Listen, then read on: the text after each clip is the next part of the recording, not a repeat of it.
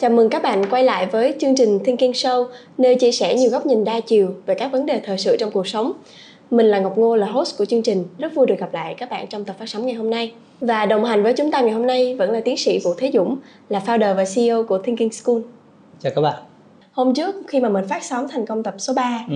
thì mình cũng nhận được khá là nhiều lượng comment về cho chương trình và trong đó có một câu mà mình rất là nhớ đó là thầy ơi khi em là nữ và em tư duy phản biện trong tình yêu á, thì có phải là em đang cãi chồng không thầy thì câu đó làm cho mình ờ, suy nghĩ cũng khá nhiều và mình nghĩ rằng là hôm nay mình sẽ cùng trao đổi với nhau ờ, về một chủ đề rất là thú vị đối với các chị em đó chính là chủ đề về nữ quyền À, chứ không phải là chủ đề cãi chồng.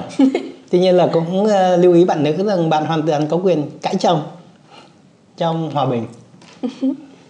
Vậy thì để nói về chủ đề nữ quyền hôm nay, chắc là Ngọc sẽ mời quý vị khán giả cùng với thầy mình cùng theo dõi một tình huống ờ, trong một cái chương trình là bạn muốn hẹn hò.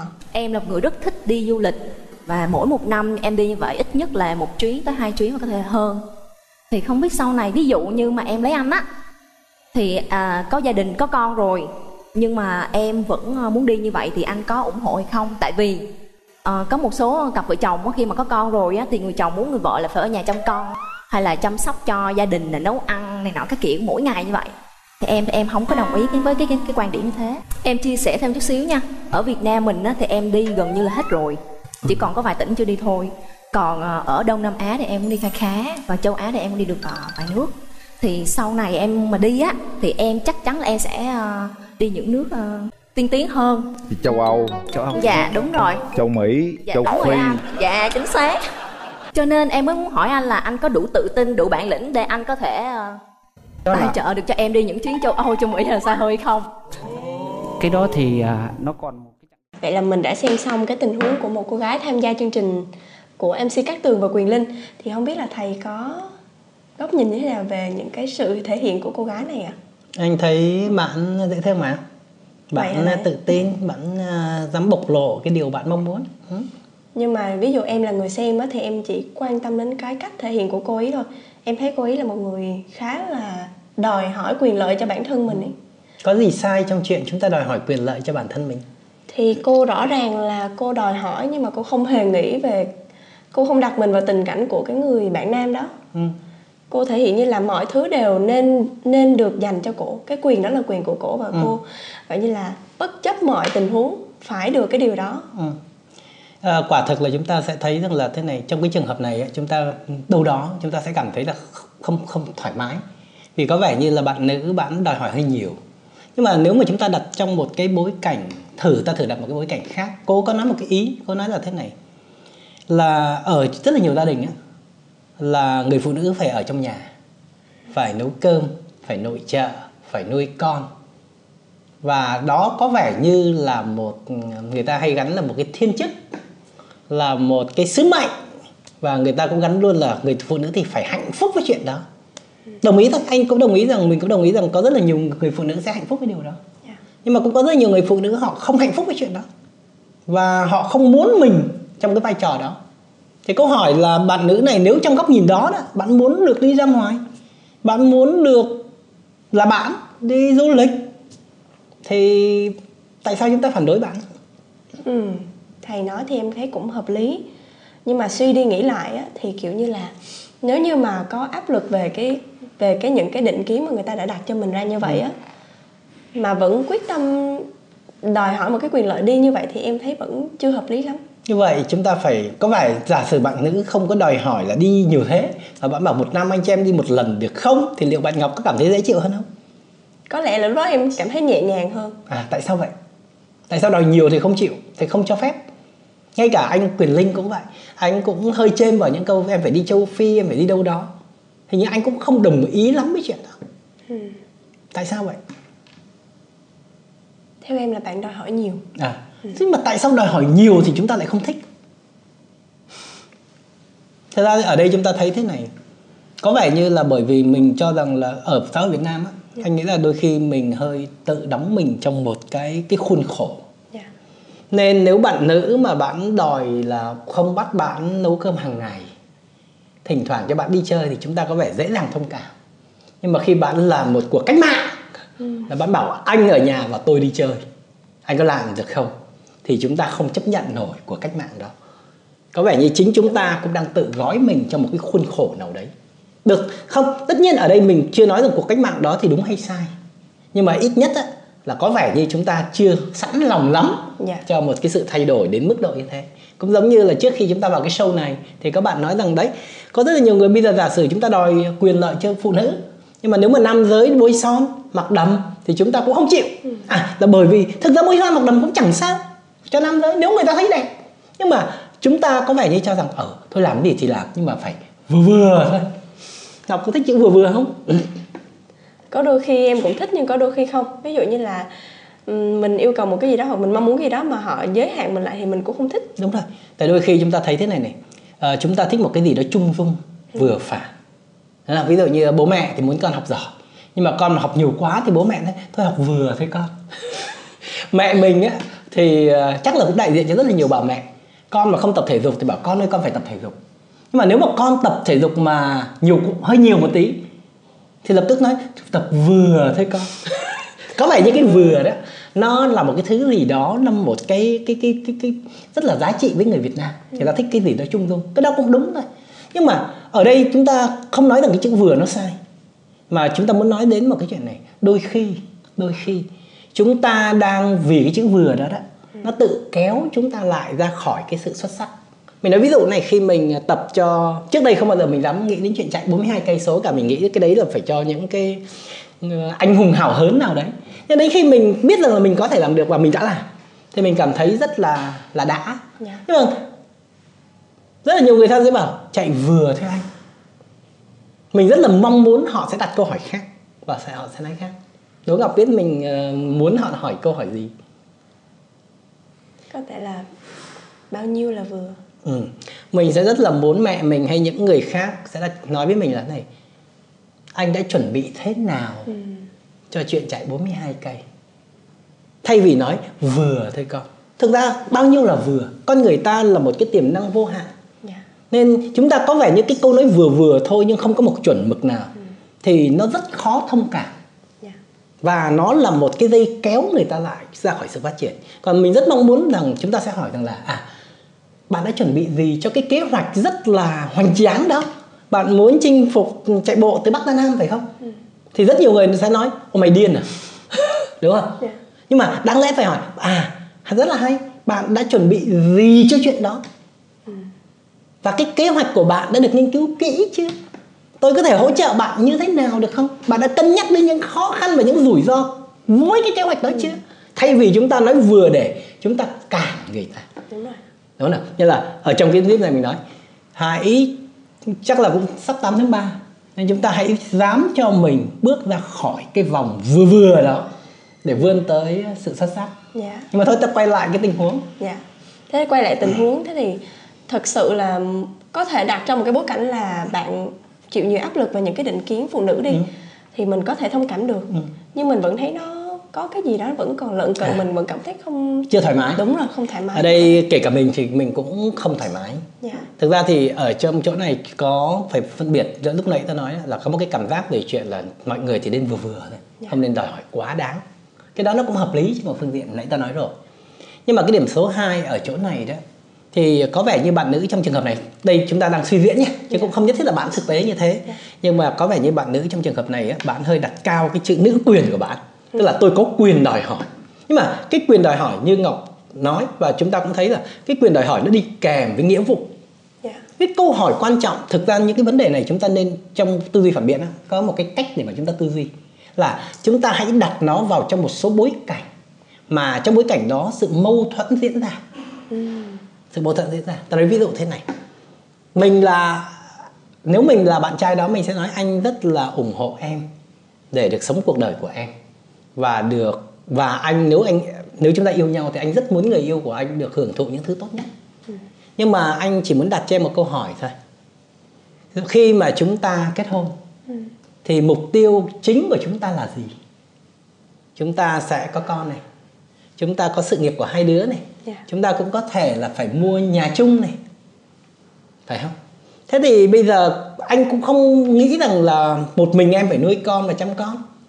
Anh cũng không nghĩ rằng một mình em phải nấu cơm. Nhưng bây giờ hỏi rằng là trong một cái bối cảnh là em thì chuẩn bị đi du lịch nhưng mà con của mình bị bệnh thì đâu là thứ tự ưu tiên?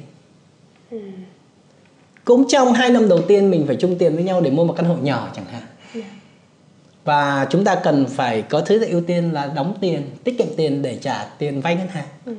Và vậy thì chúng ta sẽ dành cái tiền để đi du lịch. Và em đi du lịch anh đi du lịch.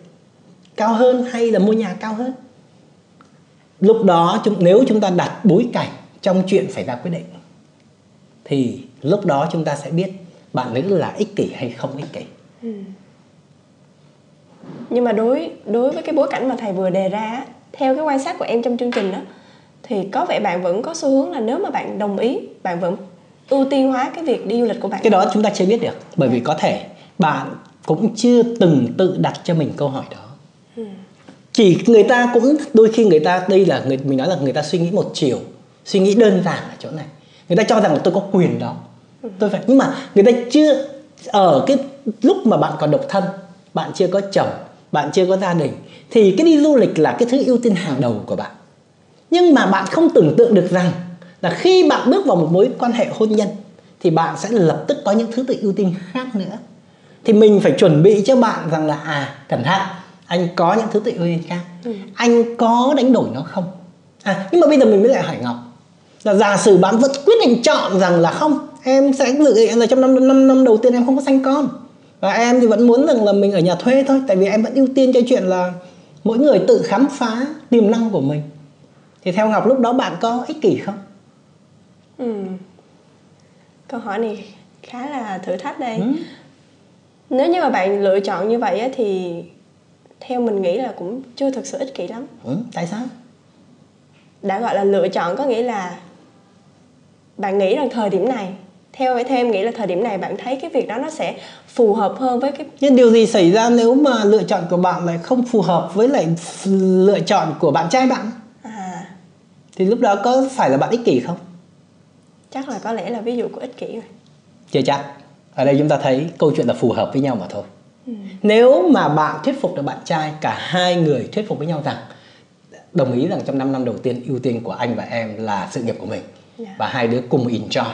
Anh thì thích đi câu cá còn em thì thích đi du lịch và chúng ta tôn trọng ý thích đó của nhau.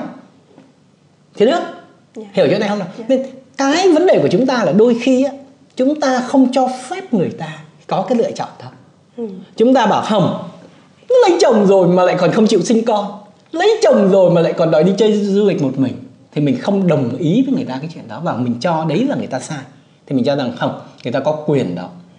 Phụ nữ cũng như nam giới người ta có quyền. Vấn đề của người ta là người ta biết các ràng buộc và người ta thống nhất được các giá trị các ưu tiên của người ta với bạn đời của người ta được không nào? Thì lúc đó đó là quyền lựa chọn của người ta. Đồng ý không? Đồng ý thầy. Nó thiên về cái sự gọi là thương lượng với nhau. Đúng rồi. Có nghĩa là phù hợp với người này và phù hợp với cả người kia. Ừ. nên ờ, trong trường hợp quay lại cái trường hợp bạn nữ này Dạ.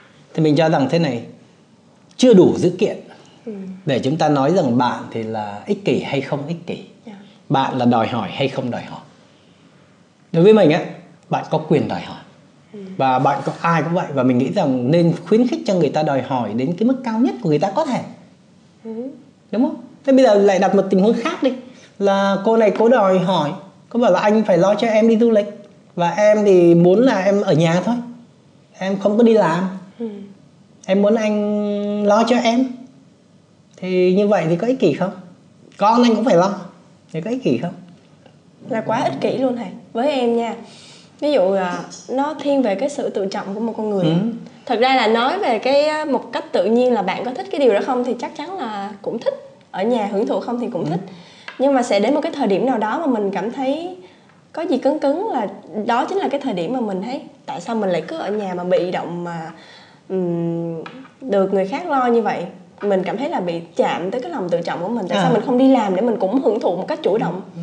Đó nên là em thấy là có ích kỷ Ờ, đồng ý thôi. Thực ra thì ngọc đang nói đến một cái chủ đề khá hay tức là cái lòng tự trọng của mỗi cá nhân. Đối với ngọc á, và rất là nhiều bạn nữ hiện đại hiện nay á, thì họ cho rằng là mình là một thực thể. Và do vậy thì mình có làm thì mình có ăn. Theo cái nghĩa rằng là mình trong một mối quan hệ thì mình muốn đóng góp vào đó. Dạ. Đúng không đóng góp một cách tương xứng như lần trước ta nói là tương xứng ở đây không có nghĩa là anh đưa một đồng thì tôi đưa một đồng mà tương xứng đây là tương xứng về nỗ lực tương xứng về tài chính tương xứng về tấm lòng tương xứng về nhiều thứ. Dạ. thế là ngọc muốn mình một người phụ nữ hiện đại thì mình đóng góp một cách tương xứng vào trong cái mối quan hệ đó. Có đúng không nào? Tuy nhiên bây giờ mình đặt một cái và hoàn toàn đồng ý thôi nên là trong góc nhìn đó thì rõ ràng là đối với ngọc cái style đó là phụ nữ ích kỷ. Bây giờ mình đặt một trường hợp nó nó nó nó nó nó, nó cực đoan hơn một chút. Là cô bé như vậy và anh chồng thì rất thách thế chúng ta thấy là trong các cái kịch bản xoáy ca của châu Á thì chồng là xoáy ca ông chồng sẽ tất cả mọi thứ thậm chí là nấu ăn thậm chí là đi hài cho đi giày cho vợ rồi chăm sóc hết mọi chuyện. Dạ. và hai người đó hạnh phúc. Vậy thì được hay không? Được. Cái tình huống này thì ngọc thấy được. Rõ ràng là nó có sự hợp phù hợp giữa hai bên. Thì người ta lựa chọn như thế. Dạ đúng rồi. Chúng ta tôn trọng các cái giá trị của người ta. Rất là nhiều trường hợp là gì? Người trong cuộc người ta happy nhưng mà người ngoài không đồng lý không đồng ý. À. cái đúng không nào thì ở đây nhiều khi chúng ta thấy là rất là nhiều sáng nay mình có đọc một cái tweet ở trên ờ, trên trên Facebook mà bạn nói là đôi khi thì mình phải bơ đi mà sống. Dạ. Nó có cái ý này có nghĩa là bơ đi mà sống ở đây không có nghĩa là chúng ta không lắng nghe những cái thông tin bên cạnh bên ngoài. Nhưng mà bơ đi mà sống ở đây hiểu được là gì? Chúng ta biết rõ cái lựa chọn của mình và chúng ta tìm ra được cái con đường thích hợp nhất để mà chúng ta sống với cái lựa chọn đấy. Và cái thông điệp khác nữa là hãy để cho người ta sống cái cuộc đời của người ta. Bớt um, bà tám nhiều chuyện chúng ta cũng đang bàn tám nhiều chuyện. Tại vì trong cái tình huống mà dạ hai người là đồng ý với nhau là chàng trai là sẽ lo lắng hết mọi thứ cho cô gái và cô gái chỉ Như chỉ có thôi. enjoy thôi. Thì em nghĩ là giống như thầy nói là có phải bơ đi mà sống bởi vì chắc chắn là sẽ có nhiều cái tình huống là các bà hàng xóm các bà cô các bà bác là nói vào là thằng này sao dốt thế? Nhưng mà cũng có thể chúng ta thấy ở đây quay lại một câu chuyện này. Khi người ta lựa chọn cái cách sống của người ta đấy thì người ta một mặt người ta sẽ hưởng thụ được cái ưu điểm của cách sống đó bởi nó phù hợp. Dạ. nhưng mà một mặt người ta cũng có thể phải chuẩn bị cho những rủi ro có thể khi người ta lựa chọn cách đó. Dạ. Ví dụ như trường hợp là tôi muốn lấy chồng xoáy ca tách ca hết thì có rủi ro gì? Chắc là đối với bạn nữ thì bạn sẽ gặp những cái lời dị nghị về cái việc là tại sao ăn không ngồi rồi. Ừ. còn đối với bạn nam thì có thể bị người khác nói là làm cày cả ngày chỉ để nuôi một cái cái, cái người phụ nữ vô ích như vậy thôi. Ừ. nhưng mà cũng có một loại rủi ro khác nếu mà họ vượt qua được cái đấy thì nó cũng có những cái rủi ro khác. Ví dụ như giả sử họ gãy cánh giữa đường. Thì lúc này cô gái có thể là không có công an việc làm. Dạ cô sẽ không có các kỹ năng sống. Cô có nhiều thứ khác. Đúng không nên là với mỗi cái mô hình sống nó đều có những rủi ro của nó. Phải không nào? Thì ở đây ra chỉ nói này là một cái con người trưởng thành và văn minh ấy, mình biết được những cái ưu điểm và nhược điểm của các loại lựa chọn. Và mình chọn nó thì mình biết. Nên là tại sao một người phụ nữ hiện đại như ngọc ngọc sẽ không có xu hướng muốn lệ thuộc trong cái bối cảnh nào đấy mình đặt cái chữ bởi vì nếu mình lệ thuộc thì sau này cẩn thận nó có những cái hệ quả mà mình không kiểm soát được nên mình muốn rằng mình cũng là một thực thể độc lập để có thể quyết định đời mình một cách nó nó độc lập hơn tự chủ hơn Dạ. đó là ừ. Và nhân dịp ngày 8 tháng 3 sắp tới, Thiên Nhiên Show xin gửi lời chúc đến các bạn nữ luôn luôn xinh đẹp, à, năng lượng và độc lập trong cuộc sống. Và xin ờ, gửi lời chúc đến ờ, tất cả các bạn nữ sẽ luôn luôn xinh đẹp này, có nhiều năng lượng và tự tin và dám đấu tranh cho cái à, mong muốn của mình, vượt ra rất nhiều những cái ràng buộc, những cái giới hạn, vượt ra khỏi những cái định kiến và dám sống là chính mình, dám lựa chọn cái con đường của mình. Xin à, chúc mừng ngày mùng 8 tháng 3 chúc mừng ngày mùng 8 tháng 3